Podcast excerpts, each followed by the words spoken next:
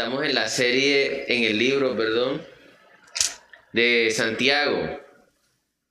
Una fe viva es el título del, del libro, y bien puesto está ese, ese título, ¿verdad? Porque tenemos una fe viva y no una fe muerta. Hay una fe muerta y hay una fe viva. Entonces, el texto que, que vamos a estudiar es eh, Santiago dos, del diez al diecisiete. Pero antes de eso, yo quisiera entrar en contexto y vamos a leer Santiago, vamos a hacer una introducción en Santiago dos, del uno al nueve. Vamos a leer. Dice... Bueno, inclusive aquí en la Biblia hay, ponen un título que es amonestación contra la parcialidad. Dice así la palabra de Dios: hermanos míos, que vuestra fe en nuestro glorioso Señor Jesucristo sea sin acepción de persona. Porque si en vuestra congregación entra un hombre con anillo de oro y con ropa espléndida, y también entra un pobre con vestido andrajoso, y miráis con agrado al que trae la ropa espléndida y le decís: siéntate tú aquí en buen lugar, y decís al pobre, al pobre, estate tú allí en pie o siéntate aquí bajo mi estrado. No hacéis distinción entre vosotros mismos y venís a ser jueces con malos pensamientos. Hermanos míos amados, oíd, ¿no ha elegido Dios a los pobres de este mundo para que sean ricos en fe y herederos del reino que ha prometido a los que le aman? Pero vosotros habéis afrentado al pobre. No os oprimen los ricos, y no son ellos los mismos que os arrastran a los tribunales. No blasfeman ellos el buen nombre que fue invocado sobre vosotros.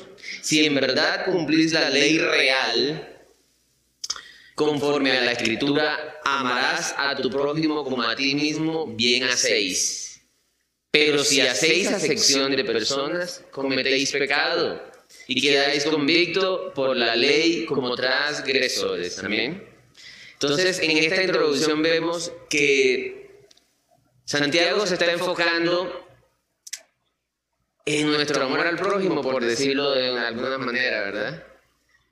Eh, una prueba que, que hay es cuando nosotros miramos con agrado a alguien que externamente se ve bien, o a alguien popular, y no miramos con agrado a otra persona que no es tan atractiva a la vista y que quizás no es, no es muy popular. Es una prueba de, para nosotros mismos, ¿verdad? De que, que tanto estamos teniendo amor genuino, o el segundo más grande mandamiento, ¿verdad? Amarás a tu prójimo como a ti mismo. Entonces Santiago está, dedica mucho a esto. Y es, eh, si nosotros miramos el contexto del libro, es dirigido básicamente a la gente también que viene del pueblo judío, creyentes que vinieron del pueblo judío, y había un problema en esa época del Señor Jesús, en que ellos elegían quién era el prójimo. O sea, ellos tergiversaron el prójimo, y el Señor por eso les enseña la parábola del buen samaritano, pero ahorita la miraremos, ¿verdad? Entonces había un problema, había un problema y, y casi que cultural. Entonces el apóstol Santiago está atacando ese problema. Eh, vamos a leer entonces ahora sí nuestro texto. Al sermón le, yo le coloqué: el amor de Dios nos lleva a obrar. El amor de Dios, el verdadero amor de Dios, nos lleva a obrar. Entonces, como les decía, nuestro texto de Santiago dos, de, del diez al diecisiete, vamos a leer. Dice así: porque cualquiera que guardare toda la ley, pero ofendiere en un punto, se hace culpable de todos. Porque el que dijo: no cometerás adulterio, también ha dicho: no matarás. Ahora bien, si no cometes adulterio, pero matas, ya te has hecho transgresor de la ley. Así hablad y así haced, como los que habéis de ser juzgado por la ley de la libertad. Porque juicio sin misericordia se hará con aquel que no hiciere misericordia, y la misericordia triunfa sobre el juicio. Hermanos míos, ¿de qué aprovechará si alguno dice que tiene fe y no tiene obras? ¿Podrá la fe salvarle? Y si un hermano o una hermana están desnudos y tienen necesidad de mantenimiento de cada día, y, y alguno de vosotros le decís: id en paz, calentados y saciados, pero no le dais las cosas que son necesarias para el cuerpo, ¿de qué aprovecha? Así también la fe, si no tiene obras, es muerta en sí misma. Amén. Entonces vemos cómo el contexto de ese capítulo dos es hacia el prójimo. ¿Sí? Y, y dice, digamos, el verso catorce, eh, verso diecisiete dice, así también, así también. O sea, de esta forma, en que cuando alguien ve a una persona necesitada y solo le dice, hola, chao, este, que Dios te guarde, y no, y teniendo la capacidad de ayudarlo, no lo hace, tiene una, está demostrando que tiene una fe muerta. ¿Sí? Entonces la fe sin obras está muerta.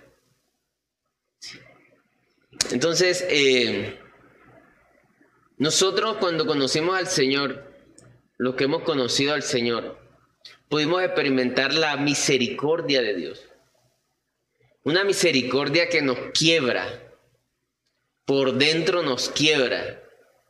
Y esa misma misericordia de Dios nos lleva a tener misericordia con los demás. Entonces es contradictorio que un creyente eh, se diga creyente y no tenga misericordia. O sea, una de las señales de que alguien es creyente es que tiene misericordia. Porque de lo que, dice el Señor Jesús, de lo que sabemos, hablamos. Se lo dijo a Nicodemo, ¿verdad? Entonces, de lo que conocemos, eso vamos a dar. Entonces, la misericordia es muy importante.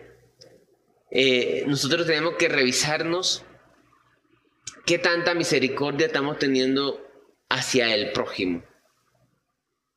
Porque a veces eh, hay una tendencia, digamos, pecaminosa a justiciar, a, ¿cómo se, cómo se me escapa la palabra? Como a hundir, como a señalar, como a condenar. Esa es la palabra, condenar. Y, y el Señor no nos trata así a nosotros. ¿Qué tal si el Señor nos tratara así? Entonces, eh, es muy importante la misericordia, y de eso vamos a seguir hablando. Como primer punto puse la ley de la libertad. Es interesante esta ley de la libertad, vamos a mirarla del verso diez al trece. Porque cualquiera que guardare toda la ley, pero ofendiere en un punto, se hace culpable de todos. Porque el que dijo no cometerás adulterio, también ha dicho no matarás, no matarás. Ahora bien, no come, eh, si no cometes adulterio, pero matas, ya, se, ya te has hecho transgresor de la ley. Así hablad y así haced, como los que habéis de ser juzgados por la ley de la libertad. Porque juicio sin, miseric- sin misericordia se hará con aquel que no hiciere misericordia, y la misericordia triunfa sobre el juicio. Entonces, eh, la ley de la libertad. Ahora, este, este pasaje primeramente nos dice, porque cualquiera que guardare toda la ley, pero ofendiere en un punto, se hace culpable de todo. ¿Dónde podemos ver eso? Eh, vámonos a Deuteronomio veintisiete, verso uno. Dice, ordenó Moisés con los ancianos de Israel al pueblo diciendo, guardaréis todos los mandamientos que yo os prescribo hoy. Y vámonos ahí mismo en el Deuteronomio veintisiete al verso veintiséis. Maldito el que no confirmare las palabras de esta ley para hacerlas. Y dirá todo el pueblo, amén, toda la ley. Entonces aquí eh, podemos ver de que con un solo pecado que cometamos, estamos quebrantando toda la ley, porque la ley en sí es una unidad. La ley del Señor no se puede ver como una lista de cosas. Entonces yo, bueno, bueno estas son las que tengo que cumplir. No, es una unidad. Ahora lo vamos a ver con la palabra. Eso tiene un corazón y de ahí fluye todo. Un creyente, un creyente no... Eh, No cumple la ley porque le toca. Un creyente cumple la ley porque se goza en la ley, porque está dentro de su corazón, le fluye cumplirla, no le toca.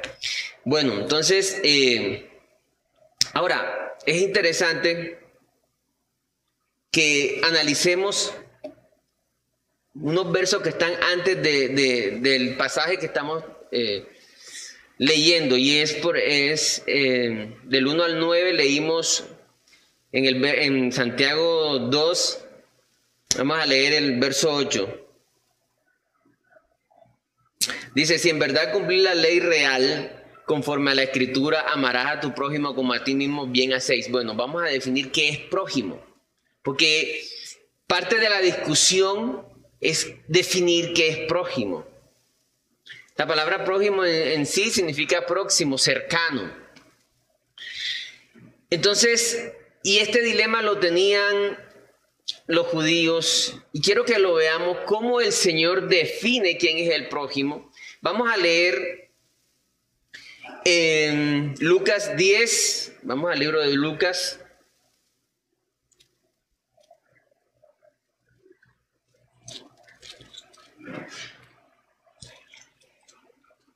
Vamos a leer del verso veinticinco al treinta y siete. Es una parábola muy conocida, la parábola del buen samaritano. Y he aquí un intérprete de la ley se, le, eh, se levantó y dijo, para probarle: maestro, ¿haciendo qué cosa heredaré la vida eterna? Él le dijo: ¿qué está escrito en la ley? ¿Cómo lees? Aquel respondiendo dijo: amarás al Señor tu Dios con todo tu corazón y con toda tu alma y con toda tu fuerza y con toda tu mente, y a tu prójimo como a ti mismo. Acordémonos que este hombre estaba diciendo bien. Ese es el corazón de toda la ley. Ahora, hace un momento les dije, la ley no es una... Es que hay muchísimos mandamientos. Pero este hombre sabía, ese intérprete de la ley. Ese es el corazón de toda la ley. Es una relación con Dios que me hace tener una relación con el prójimo.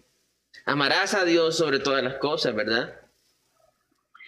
Con todo tu corazón, y dice, y a tu prójimo como a ti mismo. Entonces, este intérprete dice eso, y miren cómo le dice el Señor, y le dijo: bien, has, bien has respondido, haz esto y vivirás. Pero él, queriendo justificarse a sí mismo, dijo a Jesús: ¿y quién es mi prójimo? O sea, este hombre hacía acepción de personas. Respondiendo Jesús dijo: un hombre descendía de Jerusalén a Jericó y cayó en manos de ladrones, los cuales le despojaron e hiriéndole se fueron dejándole medio muerto. Aconteció que descendió un sacerdote por aquel camino y viéndole pasó de largo. Un sacerdote. Asimismo un levita, llegando cerca de aquel lugar y viéndole, pasó de largo. Pero un samaritano que iba de camino vino cerca de él y viéndole fue movido a misericordia, y acercándose vendó sus heridas, echándoles aceite y vino, y poniéndole en su eh, cabalgadura lo llevó al mesón y cuidó de él. Otro día al partir sacó los dos denarios, otro día al partir sacó dos denarios y los dio al mesonero y le dijo: cuida, cuida eh, cuídamele, cuida, cuídamele, y todo lo que gaste de más yo te lo pagaré cuando regrese. ¿Quién pues de estos tres te parece que fue el prójimo del que cayó en manos de los ladrones? Él dijo: el que usó de misericordia con él. Entonces Jesús le dijo: ve y haz tú lo mismo.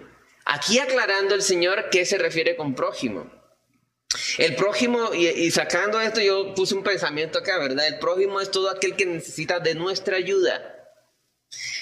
El que necesita de nuestra oración, el que necesita, necesita de nuestra misericordia, el que necesita de nuestra compasión, el que necesita de nuestro amor. El Señor tomó el ejemplo y le puso un samaritano. Ellos odiaban a los samaritanos. Entonces, el prójimo es aquel hermano que está necesitando de nosotros. Y, y diariamente yo sé que tenemos muchas oportunidades de bendecir al prójimo, de amar al prójimo, de tener compasión con el prójimo. Tenemos que estar abiertos a eso todo el tiempo, porque eso fue lo que hizo Dios con nosotros.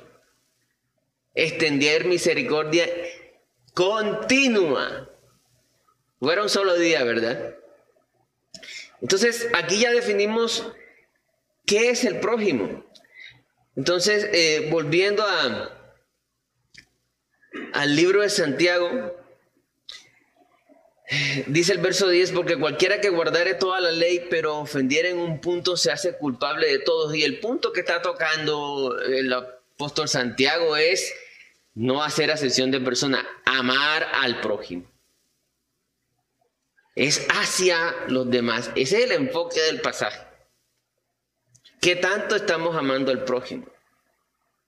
En la medida que tenemos nosotros una comunión con el Señor buena, podemos estar amando al prójimo, como Dios quiere que amemos al prójimo.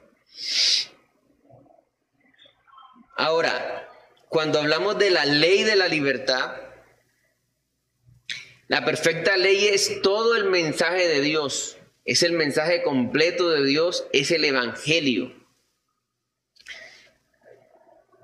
Eh, Santiago nos dice las leyes del Señor, los mandamientos del Señor. Veamos cómo se refieren. El doce, Santiago uno doce, dos doce dice, así hablad y haced sed como los que habéis de ser juzgados por la ley de la libertad. Dice ley de la libertad. Es la perfecta ley, es todo el consejo de Dios. Y, todo, y sabemos que todo el consejo de Dios, su corazón es el evangelio. Entonces Santiago está haciendo que mediten sobre todo el consejo de Dios, sobre el evangelio. Vamos a leer Gálatas tres, diez. Gálatas capítulo tres, versos diez al catorce. Porque todos los que dependen de las obras de la ley están bajo maldición, pues escrito está, maldito todo aquel que no permaneciere en todas las cosas escritas en el libro de la ley. Acordémonos que el verso diez de Santiago dos eh, dice, si, si, si, si fallas en un punto, eh, tras, eh, incumples toda la ley. Entonces, maldito todo aquel que no permaneciere en todas las cosas escritas en el libro de la ley para hacerlas. El once.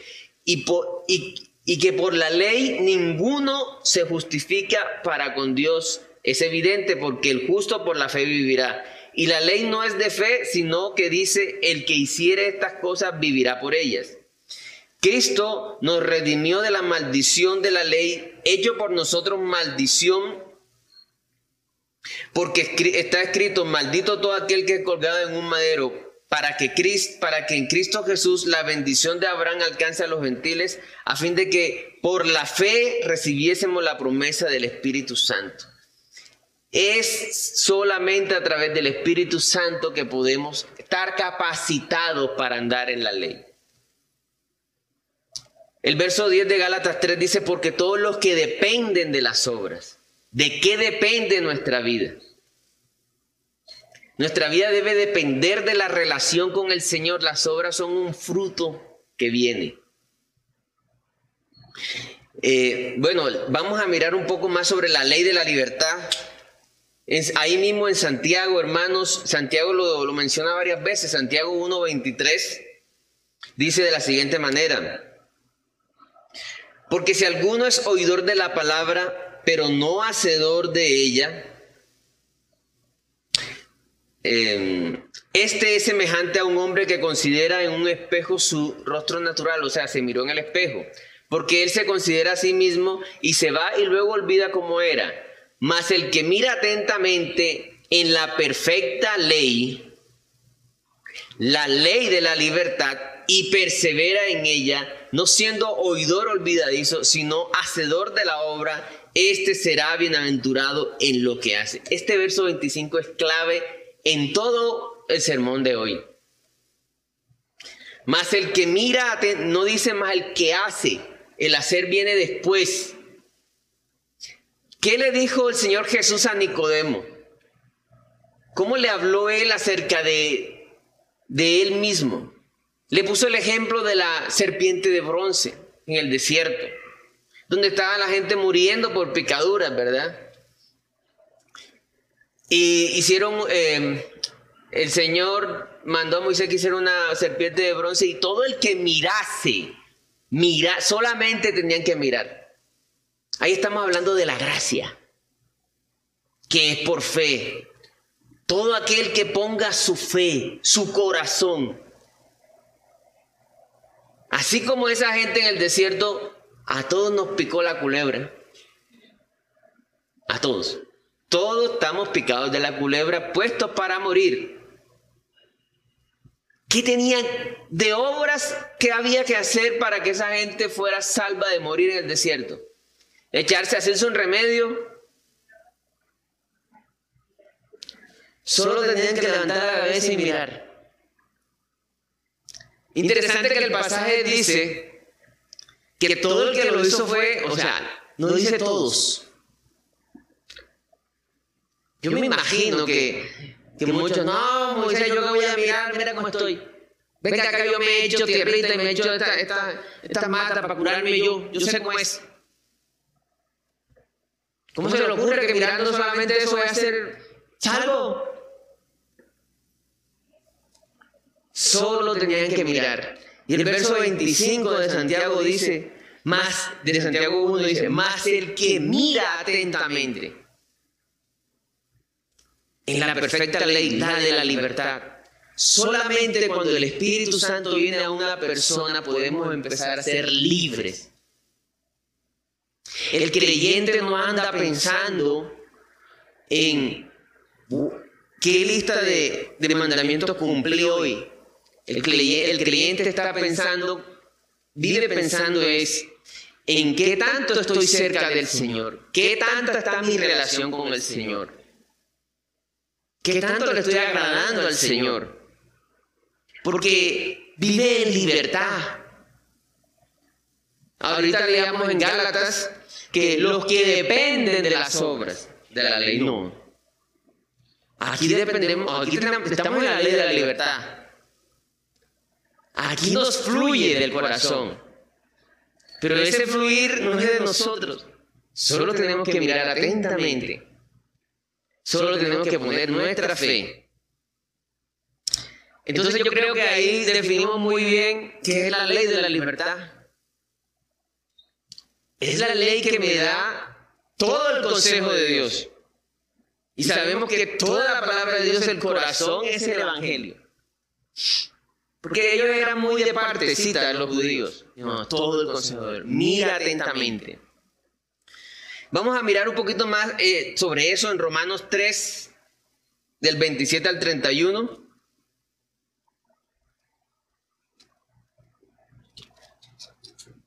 Miren cómo Pablo en, habla sobre todo, sobre lo que estamos compartiendo. Eh, ¿dónde, ¿Dónde pues está la jactancia? No, es que yo,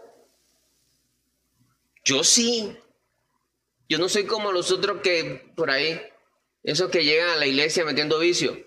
No, esos que hacen esto, no, no, no. Es que yo sí, yo sí, no. Eso se llama jactancia.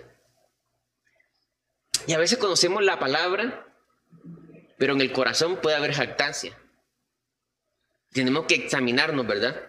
¿Dónde pues está la jactancia? ¿Dónde tú puedes decir, oh, es que yo sí pude? ¿Dónde pues está la jactancia? ¿Queda excluida por cuál ley? ¿Por la de las obras? No, dice Pablo, sino por la ley de la fe. Esta es la misma ley de la libertad. O estamos bajo la ley de las obras o estamos bajo la ley de la libertad. O estamos bajo la ley de la esclavitud, o estamos bajo la ley de la libertad. Eh, bueno, sigue diciendo el texto, vamos a leerlo hasta el treinta y uno. Concluimos pues que el hombre es justificado por fe sin las obras de la ley. ¿Es Dios solamente Dios de los judíos?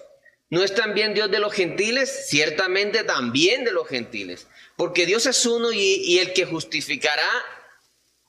Y el que justificará por la fe a los que a los de la y él justificará, perdón, por la fe a los de la circuncisión y por medio de la fe a los de la incircuncisión. Luego por la fe invalidamos la ley en ninguna manera, sino que confirmamos la ley. Solo el creyente puede andar en los mandamientos de Dios con sinceridad. Cuando los fariseos se le acercaban al Señor y le, le hablaron sobre el adulterio, ¿verdad?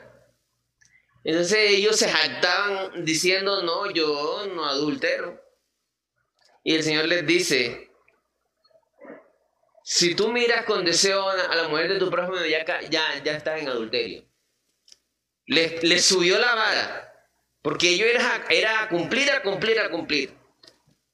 Pero esto de no mirar a la mujer del prójimo con deseo, eso solo lo hace el Señor en el corazón. Ellos no podían hacer eso.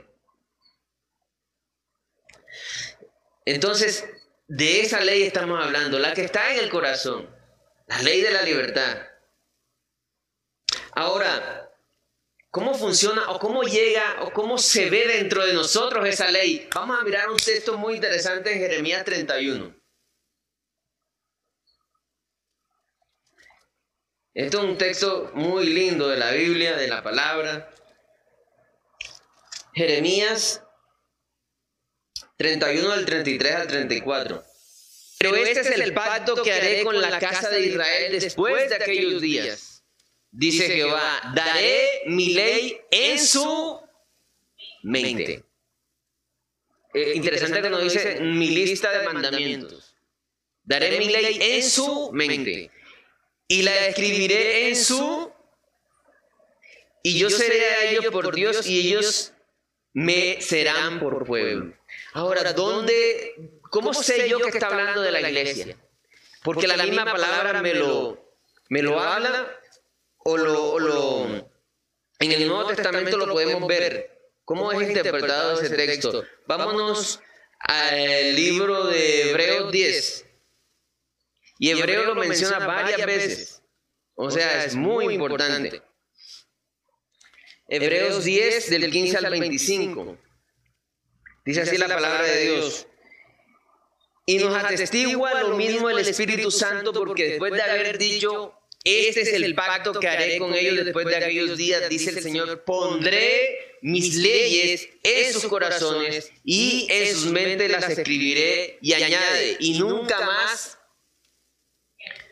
me acordaré de sus pecados y transgresiones. Eso de nunca más es porque otro pagó, ¿verdad? Eso lo sabemos. Y el Señor porque pagó. Pues donde hay remisión de estos, no hay más ofrenda por el pecado. Así que, hermanos, teniendo... Otra vez, la, la misma palabra, libertad. La ley de la libertad, de la que estamos tratando ahora. Así que, hermano, teniendo libertad para entrar en el lugar santísimo por la sangre de Jesucristo, por el camino nuevo y vivo que Él nos abrió a través del velo, esto es de su carne, y teniendo un gran sacerdote sobre la casa de Dios, acerquémonos con corazón sincero, en plena certidumbre de fe, purificados los corazones de mala conciencia y lavados los cuerpos con agua pura, mantengamos firme, sin, manten, sin mantengamos firme sin fluctuar la profesión de nuestra esperanza, porque fiel es el que prometió. Y consider, considerémonos unos a otros para estimularnos al amor y a las buenas obras. Vienen después, pero sí que viene. No dejando de congregarnos como algunos tienen por costumbre, sino exhortándonos, y tanto más cuando veis que aquel día se acerca. Aquí podemos ver una relación entre la ley y la libertad, ¿verdad? De la gracia, de la fe, y el congregarse, y estar juntos, exhortándonos unos a otros, hacia el prójimo. La relación del Señor... La, la relación que, que tengamos con el Señor, un parámetro que nos sirve para ver qué tan buena está esa relación es qué tanto estamos amando al, al prójimo, qué tanto, estamos, qué tanto estamos extendiendo misericordia al prójimo, qué tanto tenemos compasión por el prójimo, porque de lo que recibimos damos. La mujer samaritana, cuando se vio descubierta cuando se vio desnuda su alma delante del Señor, esta no tuvo reparo de nada. Esta mujer salió corriendo porque quería compartir de lo que había degustado. Es una respuesta. Y yo no me imagino a la mujer samaritana, ¿sí ve la predicadora que soy yo? Ella solamente tenía un deseo, encontré una, una perla, encontré la perla. Quiero que la conozcan ustedes. El amor, el título del, del sermón es El amor de Dios nos lleva a orar. El amor de Dios nos lleva a extender misericordia. El amor de Dios nos lleva a cumplir su ley. Amén. Entonces, dice, juicio sin misericordia para el que no hace misericordia. Ahora, los que hacemos misericordia somos los que hemos degustado la misericordia. Y dice, vamos volviendo al texto de nosotros, eh, porque el, el, Santiago dos trece, porque juicio sin misericordia se hará con aquel que no hiciere misericordia, y la misericordia triunfa sobre el juicio, porque el Señor Jesús pagó por todos los pecados de los que en Él se fijaron atentamente. Entonces el Señor nos recibe por misericordia. Cuando yo entiendo la misericordia del Señor, cuando yo tengo una relación con el Señor, podemos perdonar a nuestros enemigos. Ve que cuando alguien lee por primera vez la cita donde dice el Señor, eh, oíste que se ha dicho, amáis a tus amigos y odiaréis a tus enemigos. Estoy parafraseando. Tus enemigos, yo, le, yo os digo, amen a vuestros enemigos. Cuando alguien lee eso, uy, ¿cómo se te ocurre que yo voy a amar al que, al que me mató un hijo? ¿Estás loco? No, eso no, eso no puede estar ahí escrito. Y eso, eso es imposible, como decía el Señor Jesús también. Esto es imposible para los hombres, pero es posible para Dios. Y estaba, dentro, estaba hablando del mismo tema. Eh, de cómo eh, en esa ocasión fue un joven rico que se le, se le presentó y, y el Señor le dijo, ve y vende todos tus bienes. Y se, se fue llorando porque él amaba más los bienes que el Señor. Y dice el Señor, eh, eh, es más fácil que entre un, mes, un camello por, por el ojo de una aguja. Uy, Señor, es difícil, entonces ¿qué pase? Entonces los demás dijeron, ¿verdad? Los discípulos. Y le, y le dijo el Señor, esto es imposible. Cumplir la ley es imposible.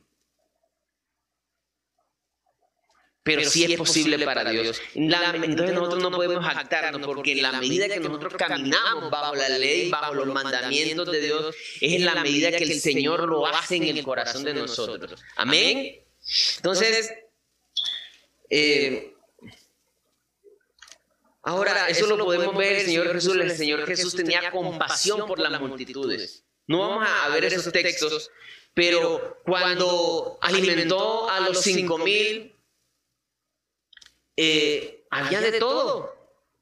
Había gente que no creía. Habían enemigos de Dios ahí. Sí. ¿No es que después que los alimentó, muchos lo buscaron a decir, muchos lo, lo seguían, y el Señor les dijo, ustedes me buscan porque comieron, no porque creísteis? Y la palabra muy claramente dice que si nosotros no estamos bajo el Señor, estamos bajo otro Señor. El Señor estaba amando a sus enemigos ahí. Les dio de comer. Al, Al joven rico también le pasó lo mismo, y Jesús le amó. Y le dijo, ve y vende todo lo, lo que tienes. Y el, y el hombre amaba y se fue. Él no era amigo de Dios. No sé qué pasaría después, la Biblia no dice, ¿verdad? Pero en ese momento él era enemigo del Señor. Y dice la Biblia, y Jesús le amó. ¿Qué tanto nosotros estamos haciendo eso? Eso no se hace si no es porque primeramente el Señor lo hace en nosotros. Amén. Como segundo y último punto, hice solamente dos puntos. Eh, puse, la fe sin obras está muerta. Vamos, vamos a mirar, esto ya es muy claro para nosotros, pero vamos a mirarlo, ¿verdad? Dice eh, Santiago dos, del catorce al diecisiete, hermanos míos, ¿de qué, de, qué, de, de qué aprovechará si alguno dice que tiene fe y no tiene obras? ¿Podrá la fe salvarle? Y si un hermano o una hermana están desnudos y tienen necesidad de mantenimiento de cada día, y alguno de vosotros, vosotros le dice, id en paz, calentado y saciado, pero no le dais las cosas que son necesarias para el cuerpo, ¿de qué aprovechará? Así también la fe, si no tiene obras, es muerta en sí misma. Noten que no se sale del enfoque del amor hacia el prójimo. Estamos, está todo ese capítulo hablando de eso. Dice, hermano mío, ¿de qué aprovechará si alguno dice que tiene fe? En el pasaje que les hablé hace un momento sobre los muchos que se iban del Señor solo, porque lo, solo por lo que, lo que el Señor les daba. Después que el Señor los confronta y dice, coma, para, para, para entrar al reino de los cielos, para la vida eterna, tienen que comer de mi carne y beber de mi sangre. Uy, no sé qué. Y se fueron. ¿Y sabe qué dice el texto? Y muchos discípulos dejaron seguirle. Hay falsa fe. Hay fe muerta. Y hay fe viva. Amén. Hermanos, si alguno de nosotros tiene una fe muerta hoy, que haya podido identificarle, le tengo una buena noticia. Miremos atentamente. ¿Qué es mirar atentamente? Es mirar con sinceridad. Hay gente que busca del Señor, pero en su corazón dice cosas como, esto es una forma, Dios hace parte de todo el universo. Jesucristo fue un gran maestro, así como, como Buda. Ay, Hay que revisarse, ¿verdad? Y cuando tienen eso, van y dicen, ora por mí, yo voy a la iglesia, pero no lo sacan. Y el Señor quiere que lo saquemos. El Señor quiere que cada persona saque lo que hay, confiese. Entonces mucha gente a veces el evangelio les pasa por el lado. No son buena tierra. La parábola del sembrador es impresionante, hermano.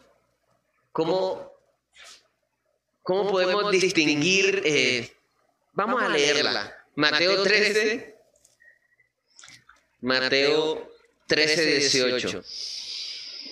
Hoy pues vosotros la palabra del sembrador, ya el Señor la, se la estaba explicando. Cuando alguno oye la palabra del reino y no la entiende, viene el malo y arrebata lo... ¿Por qué no dice, explíquenmela de nuevo? Perdón.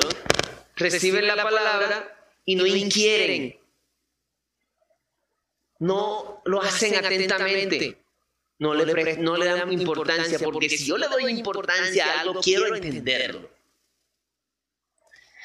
Cuando alguno oye la palabra del reino y no la entiende, viene el malo y arrebata lo que fue sembrado en su corazón. Este es el que fue sembrado junto al camino. Y el que fue sembrado en pedregales, este es el que oye la palabra y al momento recibe, la recibe con gozo. Empiezan a venir a la iglesia, me gustan las alabanzas, qué chévere, la comunidad se alegra. Pero no tiene raíz en sí, sino que es de corta duración, pues al venir la aflicción, al venir, al venir el fuego, al venir el sufrimiento que es necesario que todo creyente pase, o la persecución por, la causa, de la, por causa de la palabra, luego tropieza. El que fue sembrado entre espinos, este es el que oye la palabra, pero el afán de este siglo y el engaño de la riqueza ahogan la palabra y se hace infructuosa. Más el que fue sembrado en buena tierra, miren lo que dicen. Este es el que oye y que... No es que tú vengas acá, ay, tan bonito el sermón. Es que tú saques lo que hay dentro. Saques las espinas, las rocas y digas, hermano, tengo este argumento. Es que yo creo que nosotros venimos de una explosión y una... Y una un aminoácido se usa una célula procariota y después una célula eucariota y después un, una célula más grande y de ahí, pero entonces, eh, sí, es muy bonita la prédica, pero no es que eso es lo que enseña, eso es la, esa es verdad, entonces cómo se, pero no lo saca. Hermano, eh, sí, hermano, bonita la palabra, pero es que yo no entiendo por qué se murió mi mamá o se murió mi papá. No entiendo, y yo no creo que Dios, yo no sé. Un, un, un famoso científico eh, no fue creyente por eso, porque como él se vio minusválido, él dijo, bueno, si Dios es bueno, entonces yo estoy bajo maldición, yo estoy bajo maldición, entonces mejor no quiero creer en Dios. Está eh, parapléjico, porque no tenía ni un solo argumento científico para negar a Dios. Porque la ciencia respalda a Dios. Es eso. Entonces, venimos a la palabra, pero tenemos un montón de cosas, y esas son las piedras, los espinos. Y dice la parábola del sembrador, eh, en, el, en lo último dice, pero el que oye la palabra, ya me perdí el versículo, aquí, el veintitrés, más el que fue sembrado en buena tierra, este es el que oye y entiende la palabra. No se queda callado, indaga, la toma en serio, mira en serio, mira atentamente. Amén. Entonces, de esa forma es que vamos a producir fruto. Luego dice, el verso veintitrés dice, y entiende la palabra y da fruto, ¿verdad? La fe sin obras está muerta y da fruto. Y produce a ciento, a setenta y a treinta por uno. A produce a ciento, a sesenta, sí, y a treinta por uno. Primero es recibir y entender, indagar. Porque el Señor hace producir. Dice el Señor, yo soy la vid, ¿verdad? Y ustedes los pámpanos. Ningún La, los pámpanos son las ramas, ¿no? Para que me, no, no entienda. Y la vid es la mata del, del vino, la uva. Entonces yo soy el árbol, dice el Señor. Y ustedes son las ramas. Si ustedes están fuera de mí, no van a, no van a dar fruto. Y el que esté fuera, ¿qué se hace con las ramas que están afuera? Se secan y después las ¿qué? Las queman. Van para el infierno. ¿Pero por qué? Porque no están pegados, no hay una relación con el Señor.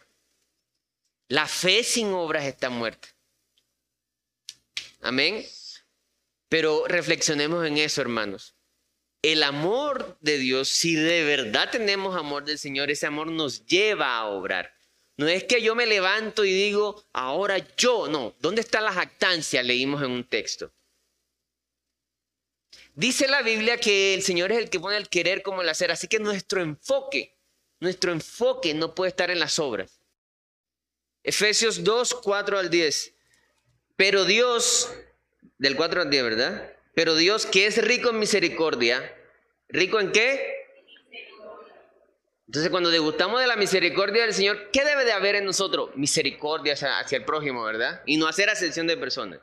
Pero Dios que es rico en misericordia, por su gran amor con que nos amó, aún estando nosotros como muertos en pecados, nos dio vida juntamente con Cristo, por gracia sois salvos, salvos, y juntamente con Él nos resucitó, y asimismo nos hizo sentar en los lugares celestiales con Cristo Jesús, para mostrar en los siglos venideros las abundantes riquezas de su gracia, en su bondad para con nosotros en Cristo Jesús, porque por gracia sois salvos, por medio de la fe, y esto no de vosotros, pues es don de Dios.